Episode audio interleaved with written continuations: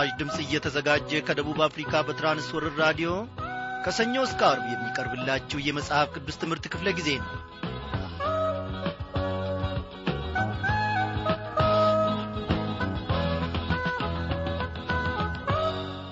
ምሕረቱና ቸርነቱ ያልተለየን እግዚአብሔር አምላካችን የተመሰገነ ይሁን።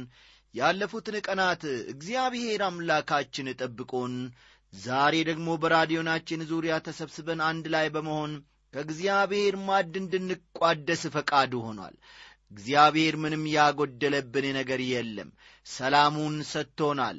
አዎ እግዚአብሔር በየዕለቱ ብቻ አይደለም በየደቂቃው በየሰኮንዱ በፍቅር ዐይኖቹ እየተመለከተን ከጠላት መንጋጋም ታድጎናል። እግዚአብሔር ወገኖቼ ለዘላለም ታላቅ ነው። ዛሬም እንደ ወትሮ ሁሉ ተከታታዩን የኦሪት ዘፍጥረት መጽሐፍን ጥናት ይዘንላችሁ ቀርበናል። በሚኖረን ክፍለ ጊዜ ሁሉ እግዚአብሔር አምላካችን ዛሬም በባርኮቱ እንደሚገናኝን ተስፋ እናደርጋለን። ዝማሬ እናስቀድም እስቲ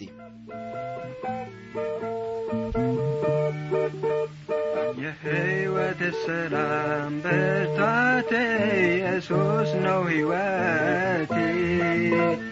የሕይወት ሰላም ብርታቴ ኢየሱስ ነው ሕይወቴ። የሕይወት ሰላም ብርታቴ ኢየሱስ ነው ሕይወቴ የሕይወት ሰላም ብርታቴ ኢየሱስ ነው ሕይወቴ። የመከራን ወጀብ የሐዘን ደመና የምኞት ጭንቀቴን የሥጋ ፈተና። ለምነግረው ትሻለኔ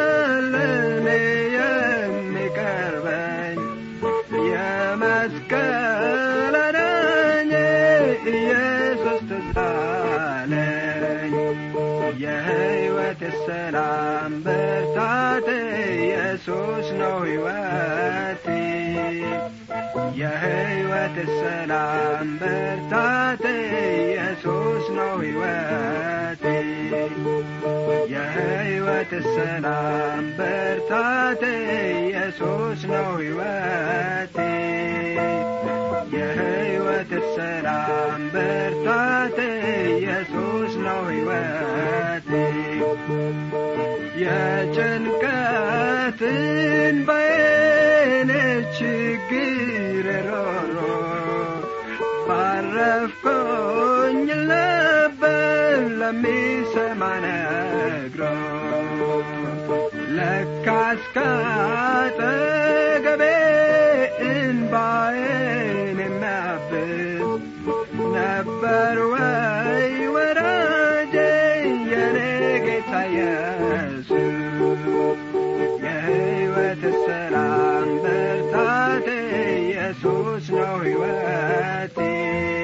የሕይወት ሰላም ብርታቴ ኢየሱስ ነው ይህ ዝማሬ ወገኖቼ ከተዘመረ ዓመታትን ቆጥሯል። ዛሬም ቢሆን ሕያውነቱ በእውነት በልባችን ውስጥ የተረጋገጠ ነው። እግዚአብሔር የተመሰገነ ይሁን። እናመስግን። ሰላማችንና ጌታችን ደስታችንና ለኝታችን የሆንከን መድኃኒታችን ኢየሱስ ክርስቶስ የእግዚአብሔር ልጅ በዚህች ምሽት ደግሞ ስምህን ስንጠራ ደስ ይለናል። ጌታ ሆይ በእውነት ጠበቅከን በእውነት ታደግከን። ከቃልህም ማድ ደግሞ እግዚአብሔር አብዝተ መገብከን በዚህ ሁሉ ውስጥ ፍሬ ማፍራት እንድንችል በዚህ ሁሉ ውስጥ ቃልህን መስለን ደግሞ መውጣት እንድንችል ጸጋህን አብዛልን። ዛሬም ደግሞ በያዕቆብ ቤተሰብ ውስጥ ያለውን ጌታዊ ሕይወት ስንመለከትና ስንማር አስተማሪው መንፈስ ቅዱስ ከራሳችን አኳያ ራሳችንን መመልከት እንድንችል እነሆ ሕይወታችንን ይባርክ ዘንድ እግዚአብሔር ሆይ እርዳን። ስለ ሁሉም ነገር ክብር ለስሜ ይሁን። በጌታችንና በመድኃኒታችን በኢየሱስ ክርስቶስ ስም አሚን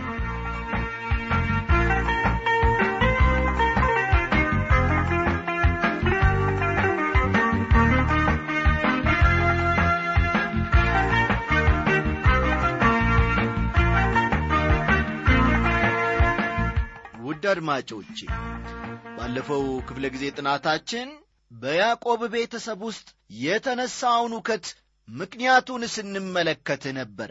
ዛሬም የዚያኑ ቀጣይ ክፍል ይዘንላችሁ ቀርበናልና መጽሐፍ ቅዱሶቻችሁን እንደ ወትሮ ሁሉ ገለጥ ገለጥ አድርጋችሁ ኦሪት ዘፍጥረት ምዕራፍ 37 ቁጥር ሦስትን ተመልከቱ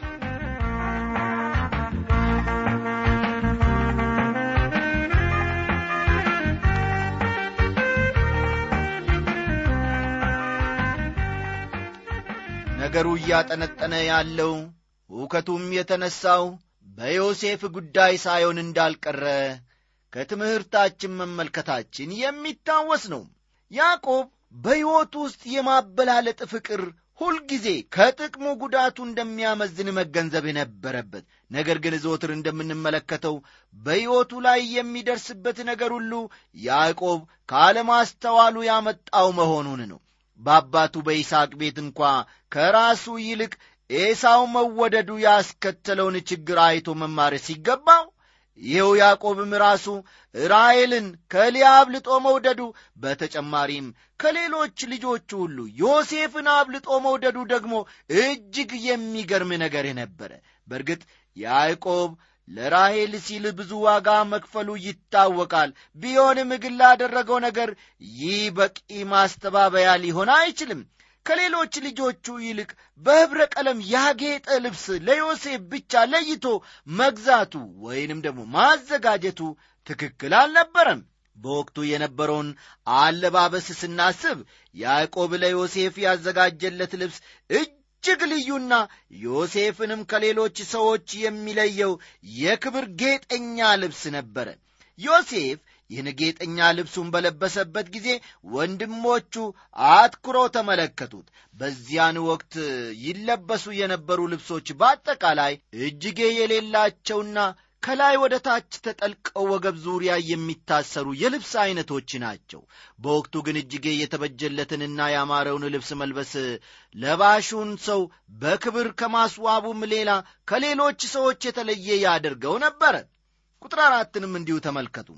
በእርግጥ ወንድሞቹ ለዮሴፍ የተደረገለትን የተለየ ውለታ እጅግ ጠልተውና ቀንተው ታይተዋል በዚህ አሁን በምንመለከተው በቁጥር አራት ውስጥ ማለት ነው። ይህም መንስኤ ሆኖ የያዕቆብን ቤተሰብ አወከ። ኀጢአት የሰዎችን ሕይወት በግለሰብ ደረጃ የማወክ ችሎታ አለው። በቤተሰብም ደረጃ አብዝቶ ያውካል። በቤተሰብና በማኅበረሰብ ደረጃም አልፎ በአገር ደረጃ የማወክ ውርደትና ጥፋትን የማስከተል ችሎታ አለው። ኀጢአት ከቤተሰብ አንስቶ ከተሞችን እስከ ማወክ የሚደርሰው ይህ የኀጢአት ጉልበት በትንሽነቱ ካልተቀጨ ካልተወገደ የሚያመጣውን ጉዳት መመዘን እጅግ አዳጋች ነው ወገኖቼ። የውድቀት ምንጭ ከተለያየ ነገር እንደሆነ ሰዎች ሊያመለክቱ ይችሉ ይሆናል። ነገር ግን እግዚአብሔር ኀጢአት የችግሮች ሁሉ መንሴ መሆኑን ያስታውቀናል። ብዙ ጊዜ ለመንግሥታት ለገዢዎች ለአስተዳዳሪዎች እጅግ ስውር የሆነ ነገር ቢኖር እንዲህ ዐይነት ኀጢአት ነው ኀጢአት ግለሰብን ያውካል ቤተሰብን ያውካል ከተማን ያውካል አገርን ያውካል መንግሥታትንም ያጋጫል። ይህ የዮሴፍ ጉዳይ ቤተሰቡን ከማወክ ባሻገር የመለያየት ድርሻ እንደያዘ መገመት አዳጋች አይሆንም። አባቱ ከፍቅር የተነሣ ዮሴፍን ከሌሎች ልጆቹ ለይቶ ሲያየው ወንድሞቹም የተወደደውን ዮሴፍን በጥላቻ ነጥለው ይመለከቱት ነበረ የዮሴፍ ሕልም የወንድሞቹን ጥላቻ ስለ ማባባሱ የሚናገረን ክፍል ደግሞ ቁጥር አምስትና ስድስት ነው። እስቲ እናንብበው። ኦሪት ዘፍጥረት ምዕራፍ ሰላሳ ሰባት ከቁጥር አምስት እስከ ስድስት ያለውን አንድ ላይ እንመልከት። ዮሴፍም ሕልምን አለመ ለወንድሞቹም ነገራቸው። እነርሱም እንደ ገና በብዙ ጠሉት። እርሱም አላቸው እኔ ያለምኩትን ሕልም ስሙ። እነሆ እኛ በእርሻ መካከል ነዶ ስናስር ነበርና ይላል ወዳጆቼ። በዚህ ስፍራ የዮሴፍን ባሕሪ እንዴት ልንመለከተው እንችላለን? ምናልባት በእርሱና በወንድሞቹ መካከል የተከሰተው ነገር ከእርሱ ከራሱ መረዳት ውጪ ነበረ ብንል ያስኬደን ይሆናል። እግዚአብሔር እንማረው ዘንድ የሚገባንን አንድ አስፈላጊ ነገር ያሳውቀናል። በዚህ ስፍራ በሰውና በሰው መካከል ያለውን አብሮ የመኖር ባህሪ በጥሞና መከታተልና ማጤን ይገባናል። ዮሴፍ ከልጅነትና ካለመብሰል የተነሳ ወንድሞቹ ለእርሱ የነበራቸውን አመለካከት ያልተረዳ ብላቴና ነበረ። ቆይቶ ያጋጠሙት ግጭቶች በሰዎች መካከል እንዲሁም በዓለም ላይ የሚደረጉ ግንኙነቶች ምንኛ በክፋት የተሞሉ እንደነበረ ማስተዋልና መገንዘብ ጀመረ። በመጨረሻም ካጋጠሙት የሕይወቱ ጣውረዶች ተምሮ ዓለም በክፋት መያዟን አውቆ አረፈ። ይህንን ክፋት እንደ ማንኛውም ሰው ለመረዳትና ለማወቅ የበቃው ብዙ የሕይወት ገጠመኞችን ካለፈ በኋላ ነበረ። ዮሴፍ በሕይወቱ እግዚአብሔር እንዴት እንደ ጠበቀው ማስተዋል ይችላል ያዕቆብ በመጀመሪያ እይታ ብቻ ነበር ራይልን አጥብቆ የወደዳት። እርሷን ለማግኘት ካለው ጽኑ ፍላጎት የተነሳም ለአስራ አራት ዓመታት በላባ ቤት ደፋ ቀና ብሏል። በመጨረሻም አግብቷት ልጅ ሳይወልዱ ብዙ ዓመታት አብረው አሳልፈዋል።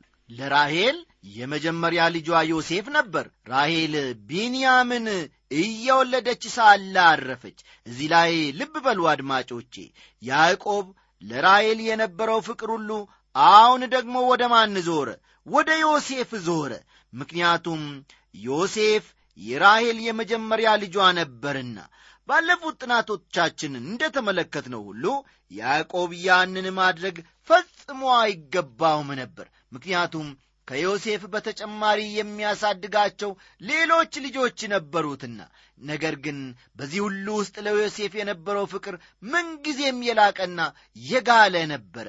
ቁጥር ሰባትና ስምንትን ደግሞ እስቲ ያለፍ ብለን እናንብበው እንዲህ ይላል እነሆ እኛ በእርሻ መካከል ነዶ ስናስር ነበርና እነሆም የእኔ ነዶ ቀጥ ብላ ቆመች። የእናንተም ነዶዎች በዙሪያ ከበው እነሆ ለእኔ ነዶ ሰገዱ። ወንድሞቹም በእኛ ላይ ልትነክስብን ይሆን ወይስ ልትገዛ ይሆን አሉት። እንደ ገናም ስለ ሕልሙና ስለ ነገሩ ይልቁን ጠሉት ይላል ክፍሉ። ዮሴፍ ባየው ሕልም ወንድሞቹ መጥፎ ጥላቻ እንደሚያድርባቸው መገመት የሚያስቸግር አይመስለኝም።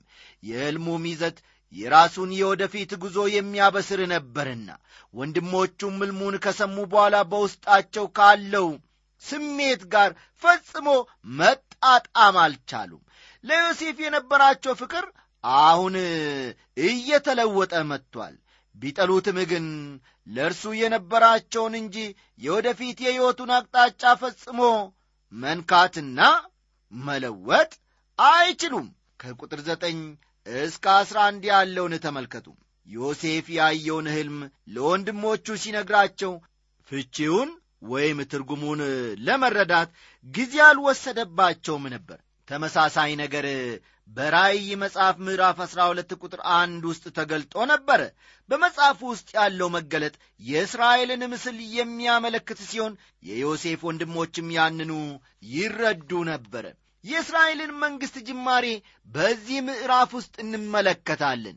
ይህ ክፍል የዘፍጥረት መጽሐፍ ለነበረው ታሪክ ጅማሬና እምቡጥ ነው ወገኖቼ። እምቡጡ የሚፈካው ደግሞ በራእይ መጽሐፍ ውስጥ ነው። ሂደቱ እጅግ አዝጋሚ ቢሆንም ውጤቱ እጅግ ፍሬያማ ከመሆኑም በላይ ታላቅ ነገር የሚከሰትበትም ሆኖ ተገኝቷል። በኦሪት ዘፍጥረት ውስጥ የታየች እምቡጥ የመጽሐፍ ቅዱስን ዘመናት አቋርጣ በራእይ መጽሐፍ ውስጥ ፈክታ ትታያለች። ይህ እጅግ ግልጽ የሆነ መንፈሳዊ ሂደት ነው። የሕልሙን መሠረታዊ ይዘት በማስተዋል ያጤነውና አጥርቶ ለማወቅም ጥረት ሲያደርግ የሚታየው ያዕቆብ ነበረ። ዮሴፍ እናቱ አባቱ ወንድሞቹ ሁላቸው እንደሚሰግዱለት የሚያመለክት ሕልም ነበረው። ወንድሞቹ ሕልሙን ከነትርጉሙ ማጣጣልና ወደ ጎን ጥሎ ማለፍ ፈልገው ነበረ ይህ ነገር ለሚከሰት ወይም ደግሞ ሊከሰት ይችላል ብለው ፈጽሞ ገምተው አያውቁም። ከወንድሞቹ መካከል ለዮሴፍ ይሰግዳል ተብሎ የሚታሰብም ሰው አልነበረም። ያዕቆብ ግን ጉዳዩን እንደ ልጆቹ አጣጥሎ አላለፈውም።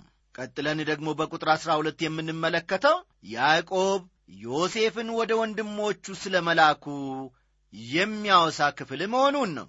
ያዕቆብና ልጆቹ ከኢየሩሳሌም በስተደቡብ በምትገኘው በኬብሮን ከተማ ይኖሩ ነበር። ወንድሞቹ በጎቹን በሴኬም በመሆን ያግዱ ነበረ። ስፍራው ከመኖሪያ ቤታቸው ራቅ ያለና ሰፊ መሬት ነበረ። ከቁጥር 13 እስከ 14 ያለውን ተመልከቱ። በዚህ ክፍል ዮሴፍ በሕይወቱ ታዛዥና ቀና እንዲሁም ስነ ምግባር የነበረው አስተዋይ ልጅ መሆኑን እንመለከታለን። ከዕለታት አንድ ቀን ዮሴፍ ከኬብሮን አንስቶ እስከ ሴኬም ድረስ ተጉዞ ወንድሞቹ የሚገኙበትን እጅግ ፈልጎ ማግኘት ተስኖትም ነበረ።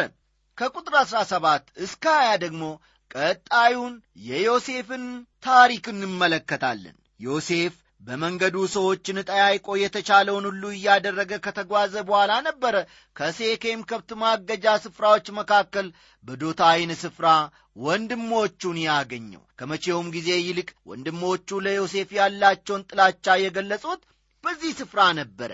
ከቤት እጅግ ርቋል። ወንድሞቹ ወዳሉበት ስፍራ ወደ ዶታይን መጥቷል። እነርሱ ግን ዮሴፍን እናስወግደውና እርሱ ያለመው በምን መንገድ እንደሚፈጸም እንመለከታለን ሲሉ በክፋት ተመካከሩ። ታሪኩን ወደ ማጥናት ከመሄዳችን በፊት አስቀድመን በዮሴፍና በጌታችን በኢየሱስ ክርስቶስ መካከል ያለውን ሁኔታ በማገናዘብ እስቲ እንመልከት። አንደኛ የዮሴፍ መወለድ ተአምራዊ ነበረ ወገኖቼ። ምክንያቱም ራሔል ለዘመናት በመሃንነት ከኖረች በኋላ ነበረ እግዚአብሔር ጸሎቷን ሰምቶ ለራሔል ዮሴፍን የሰጣት። ዘፍጥረት ምዕራፍ 30 ቁጥር 22ን ተመልከቱ። ጌታችን ኢየሱስ ክርስቶስም ተአምራዊ ልደት ነበረው። በተለይም ከድንግል ማርያም መወለዱ የተአምራት ሁሉ ተአምር ነበረ። ሉቃስ ምዕራፍ 1 ቁጥር 35ን ልብ ይሏል። ሁለተኛ ዮሴፍ በአባቱ የተወደደ ልጅ ነበረ። እንዲሁም ጌታችን ኢየሱስ ክርስቶስ በአባቱ ዘንድ የተወደደ ነበረ። ለዚህም ነው እግዚአብሔር የምወደው ልጄ ይህ ነው የሚለው። ሦስተኛ ዮሴፍ በተዘጋጀለት ባለ ኅብረ ቀለም ልብስ ከሌሎች የተለየ ነበረ። በተመሳሳይ መልኩ ጌታ ኢየሱስ ክርስቶስም በዕብራውያን ምዕራፍ 7 ቁጥር 26 በተገለጸው መሠረት ከሌሎች ሁሉ የተለየ ነው። እንዲህ ይላል ቅዱስና ያለ ተንኰል ነውርም የሌለበት ከኀጢአተኞችም የተለየ ከሰማያትም ከፍ ከፍ ያለ ነው ሲል ይናገራል። አራተኛ ዮሴፍ በሕልሙ ያየውን ሁሉ ተናገረ። ጌታችን ኢየሱስ ክርስቶስም መሲህ መሆኑን ተናገረ። ይሁን እንጂ ስለ ሁለቱ የተነገረውን ሁሉ ሰዎች የንቀት ምላሽ ሰጥተውት ነበር። እንዲያውም ክርስቶስ በተሰቀለ ጊዜ ከመስቀሉ ራስጌ ኢየሱስ የአይሁድ ንጉሥ የሚል የማላገጫ ጽሑፍ ጽፈው አንጠልጥለው ነበረ። አምስተኛ ዮሴፍ በአባቱ ትእዛዝ ወደ ወንድሞቹ እንዲሄድ ተልኮ ነበረ። ክርስቶስም የአባቱን ፈቃድ ለመፈጸም ሲል ተልኮ በመጀመሪያ ወደ ወንድሞቹ ወደ ጠፉት የእስራኤል በጎች መጥቶ ነበረ። ምንኛ የሚመሳሰል ታሪክ ነው ወገኖቼ። ስድስተኛ ዮሴፍ ያለ በቂ ወይም ያለ ምንም ምክንያት በወንድሞቹ ተጠላ። በተመሳሳይ መልኩ ጌታችን ኢየሱስ ክርስቶስም የተጠላው ያለ ምንም በደል ወይም ያለ ምንም ምክንያት ነበረ። ዮሐንስ ምዕራፍ 15 ቁጥር 25ን ይመለከቷል። እስቲ ወደ ዮሴፍ ታሪክ መለስ ብለን ወገኖቼ ታሪኩ ያለበትን ደረጃ እንቃኘው። ዮሴፍ ወደ ወንድሞቹ እንደ ደረሰና የወንድሞቹን ኅብረት ሲቀላቀል ወንድሞቹ ሴራ እያውጠነጠኑ ሲያሴሩበት ነበረ። ዮሴፍ ባለ ኅብረ ቀለምና ቁልፎቹ ያማሩ የክብርንም መግለጫ የሆነው ልብስ ወይም ኮት ለብሶ ነበረ። ዮሴፍ ከወንድሞቹ ሁሉ ታናሽ መሆኑን ነገር ግን በደረጃው ደግሞ ከእነርሱ ልቆ ወይም በልጦ እንደሚገኝ ታስተውላላችሁን? እንግዲህ ይህ ነው የማይባል ከፍተኛ ቅናት በወንድሞቹ ውስጥ ተፈጥሮ እስከ ሞት ነጥብ ድረስ ወሰደው። ሮቤል የመጀመሪያ ልጅና ታላቅ ቢሆንም ለእርሱ የሚገባውን ቦታ በቤተሰቡ ውስጥ አጥቷል። ይሁን እንጂ በቀና አመለካከቱ እንዳለ በዚህ ስፍራ እንመለከታለን። ከሌሎች ወንድሞቹ ሁሉ ይልቅ የበሰለና የማመዛዘን ችሎታም አለው። ዘፍጥረት ምዕራፍ 37 ቁጥር ሀያ አንድን መመልከት ይቻላል ወገኖቼ አዎ በቁጥር ሀያ ሁለት ደግሞ እንደምናነበው ሮቤል በጉዳይ ውስጥ ጣልቃ ባይገባ ኖሮ ሌሎች ወንድሞቹ ወዲያውኑ ዮሴፍን ሲጥ አድርጎ ይገሉት ነበረ። ዮሴፍ በተሸጠበት ወቅት ካገኘው አደጋ እርሱን ማዳንና ወደ አባቱ ቤት እርሱን መመለስ የሮቤል ተግባር ነበረ። ቁጥር 23ን ተመልከቱ ዮሴፍ ያደርግ የነበረው ቀሚስ ወይም ኮት ብንለው ይሻላል በኅብረ ቀለም ያጌጠ ከመሆኑም በላይ ከመካከላቸው የታላቅነትን ማዕረግ ያሳይ ስለነበረ ወንድሞቹ በቅናት እንዲሞሉ አድርጓል። ይህቺ ቅናትም እያደረች ወደ ጥልቅ ጥላቻ ተለወጠች። ከቁጥር 24 እስከ 27 ያለውን ተመልከቱ። በወቅቱ ነጋዴዎች ግመልን እየነዱ የጥንት ከተሞችን ያቋርጡ ነበረ የዮሴፍ ወንድሞች በመካከላቸው በዮሴፍ ላይ የነበራቸውን ጥላቻ ለማብረድ ሁለት አማራጭ ነበራቸው። አንደኛው ዮሴፍን መግደል ሲሆን ከሁለቱ አማራጮች መካከል ግን ደሙ በእጃቸው ከሚፈስ እሱን ሽጦ ለመገላገል ወሰኑ። የሸጡትም ለባርነት ነበረ። በወቅቱ ባሪያ መሆን ማለት በቁም እንደ መሞት ያክል ይቆጠር ነበረ። ቁጥር 28ን ተመልከቱ። በዚህ በቁጥር 28 የዚህ መጽሐፍ ጸሐፊ ሙሴ ድርጊቱን በራሱ አጻጻፍ ቀርጾት እንመለከታለን። በጽሑፉ ውስጥ እስማኤላውያንና ሚዲያማውያን ተራ በተራ በመለዋወጥ ተጠቅሰው እናገኛለን። ይህ የሙሴ አጻጻፍ ስልት ትኩረትን የሚስብ ሆኖ እናገኘዋለን። ነገሩ ስህተት ሊመስል ይችላል ግን ፍጹም ትክክል የሆነ ነገር ነው። ብዙ ዓለማውያን ይህ የመጽሐፍ ቅዱስ ስህተት ነው ብሎ ሊተቹት ይሞክራሉ። ነገር ግን ባለመገንዘባቸው እንጂ ነገሩ ስህተት አይደለም ወገኖቼ። እስማኤላውያን እነማን ናቸው ብለን ቀድመን ወይም በማስቀደም መጠየቅ አለብን። አዎ እስማኤላውያን የአብርሃም ልጅ ከሆነው ከእስማኤል የመጡ ነገዶች ናቸው። ሚዳማውያንም ቢሆኑ ሚዲያም ከተሰኘው የአብርሃም ልጅ የመጡ ናቸው። እስማኤል ልብ በሉ እስማኤል ከአጋር የተወለደ ሲሆን ሚዲያም ግን ሳራ ከሞተች በኋላ አብርሃም ካገባት ከኬጡራ የተወለደ ልጅ ነበረ። አስተዋላችሁ አይደል? እስማኤላውያን የአብርሃም ልጅ ከሆነው ከእስማኤል የመጡ ነገዶች ናቸው። ሚዲያማውያንም ቢሆኑ ሚዲያም ከተሰኘው የአብርሃም ልጅ የመጡ ነገዶች ናቸው። ሁሉም ወንድማማቾች ናቸው ማለት ነው። በዚህ ስፍራ ስንመለከት ግን ከአስራ ሁለቱ መካከል አንዱ ለሌሎቹ ሲሸጥ እንመለከታለን። በዚህን ወቅት ከያዕቆብ ልጆች የሚበዙ እስማኤላውያን ሊሆኑ ይችላሉ። ምክንያቱም እስማኤል የይስሐቅ ታላቅ ነበርና ሚዲያም ግን ከሌሎቹ ታናሽ ነበረ። ይህ ታሪክ ሲፈጸም በበረሃዎች መካከል መጓዝ ከባድ ነበር ስለዚህ የማይተዋወቁ ሰዎች በጉዞ ላይ ተስማምተውና ተጣምረው መሄድ ግድ ይሆንባቸዋል። የእግዚአብሔር ቃል ለሕይወታችንና ለትምህርትም የሆነን ዘንድ የተሰጠ መልእክት ነው ወገኖቼ። ስለዚህ በዚህ ስፍራ የሚዳምያውያንና የእስማኤላውያን መጠቀስ ፈጽሞ የማይቃረን እንደሆነ እንመለከታለን። ስለዚህም ይህን ልብ ልንለው ይገባናል። ዮሴፍ ለባርነት ስለ መሸጡ የሚያወሳው ክፍል ደግሞ ከቁጥር 29 እስከ 32 ያለው ነው። የዮሴፍ መሸጥ በያዕቆብ ልጆች መካከል ፍጹም አንድነትን አልፈጠርም በተለይም የሮቤል አመለካከትና ይወስዳቸው የነበረው እርምጃዎች ከሌሎች ወንድሞቹ ልዩ ያደርገዋል። እነዚህ ወንድሞቹ ለያዕቆብ ለመናገር ያሰቡት ታሪክ እጅግ የሚያስደንቅ ነበረ በተለይም ዮሴፍን በአደጋ የሞተ ለማስመሰል የፈጠሩት ዘዴ አስደናቂ ነበረ ቁጥር ሰላሳ ሦስትንም እንዲሁ ተመልከቱ።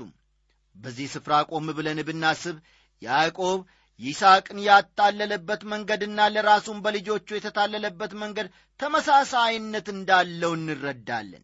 ያዕቆብና ርብቃ ፍየል በማረድ ወጥ በመሥራትና የፍየልን ቆዳ በመጠቀም ይስሐቅን እንዳታለሉት የዮሴፍ ወንድሞችም ፍየል በማረድ በፍየል ደም የተለወሰ ልብስ አስመስለው በዮሴፍ ጉዳይ ያዕቆብን አታለውታል። በዚህ ስፍራ ያዕቆብ አባቱን በሸነገለበት መንገድ እርሱ ራሱ መልሶ እንደ ተሸነገለ እንመለከታለን። መጽሐፍ ቅዱስ ሰው የዘራውን እንደሚያጭድ ያስተምረናል ገላትያ ምዕራፍ 6 ቁጥር 7ን በኋላ ተመልከቱ ያዕቆብ የዘራውን ሽንገላ በተመሳሳይ መልኩ አጭደ እኛም ሁላችን በያለንበት የሕይወት አቅጣጫና ደረጃ ወገኖቼ የዘራነውን እናጭዳለን። ይህም በሰዎች ሕይወት ውስጥ አካላዊውን ሞራላዊውንና መንፈሳዊውን ገጽታ ይመለከታል። በክርስትና ሕይወትም ሆነ በክርስትና አገልግሎት ውስጥ የምንዘራውን የኀጢአት ፍሬ ስለምንሰበስብ ይህ እንዳይሆን በጥንቃቄ መመላለስ አለብን። እግዚአብሔር ፊት አይቶ አያዳላም ለሁሉም በጽድቅ ይፈርዳል። ስለዚህ በጥንቃቄ መመላለሱ ተገቢ ነው። ከቁጥር 34 እስከ 35 ያለውን ተመልከቱ። ውድ አድማጮቼ ይህ ታሪክ ያዕቆብ ልጁን ዮሴፍን ምን ያክል እንደሚወደው ያሳየናል ወይም ይነግረናል። ያዕቆብ በጵንኤል እኔነትን የሥጋ ትዕቢትንና ብልጣብልጥነቱን ቢያስወግድም የእምነትን እርምጃ መማር ነበረበት ዕብራውያን ምዕራፍ 11ን ተመልከቱ። የያዕቆብ እምነት ሲጠቀስ ወይም ሲወሳ ከሕይወት ታሪኩ ብዙ ልናጠናና ልንማር የሚገቡን ብዙ እጅግ ብዙ ነገሮች አሉ። እምነት በሕይወት ውስጥ የሚገለጥ ተግባር ነውና ያዕቆብን ሐዘንና የዳዊትን ሐዘን ልናነጻጽር እንችላለን። ያዕቆብ ሐዘኑ የጠለቀ ነበረ። ዳዊት ግን በልጁ ሞት አንድ ጊዜ አምርሮ ቢያለክስም እኔ ወደ እርሱ ሄዳለሁ እንጂ እርሱ ወደ እኔ አይመጣም በማለት ሐዘኑን አስታክሶ ነበረ አስደናቂ የእምነት እርምጃ ነው ወገኖቼ። ያዕቆብ ግን ተመሳሳይ የእምነት እርምጃ ካለመውሰድ አዝጋሚ መጽናናት ይታይበት ነበረ ወገኖቼ ሆይ ምናልባት የምትወዱትን ሰው በሞት አታችሁት ይሆናል። ያ ሰው አሁን ሄዷል። እኔ ግን አንድ ምክር ልምከራችሁ። በክርስትናችሁ የሕይወት ዘመን የእምነት እርምጃን አጥብቃችሁ ተማሩ። ሰዎች የሚወዱት ሰው ሲለያቸው ወይም ሊለያቸው ሲል አምርሮ ከማዘን ይልቅ በእምነት የእግዚአብሔር ልጅነትን ባሪ ማሳየቱ ተገቢ ኖራለሁ ተስፋ እንደሌላቸው ልናዝን አይገባንምና።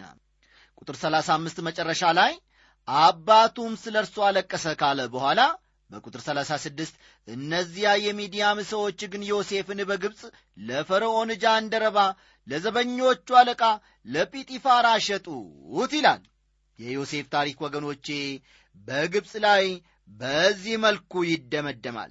ነፍሳችንን ከሞት የታደገ የእስራኤል ቅዱስ እግዚአብሔር ለዘላለም እየተመሰገነ ይሁን ወገኖቼ። ከዚህ ክፍል ታላቅ ነገርን አስተማሪው መንፈስ ቅዱስ አስተምሮናል።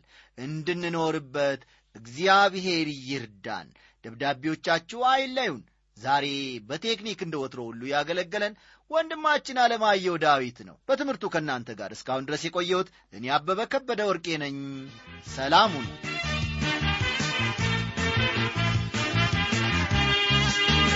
ነፍሴን ከሞት አይኔን ከእንባ ከመሰናክል ኢየሱስ አድነሃልና ነፍሴን ከሞት አይኔን ከእንባ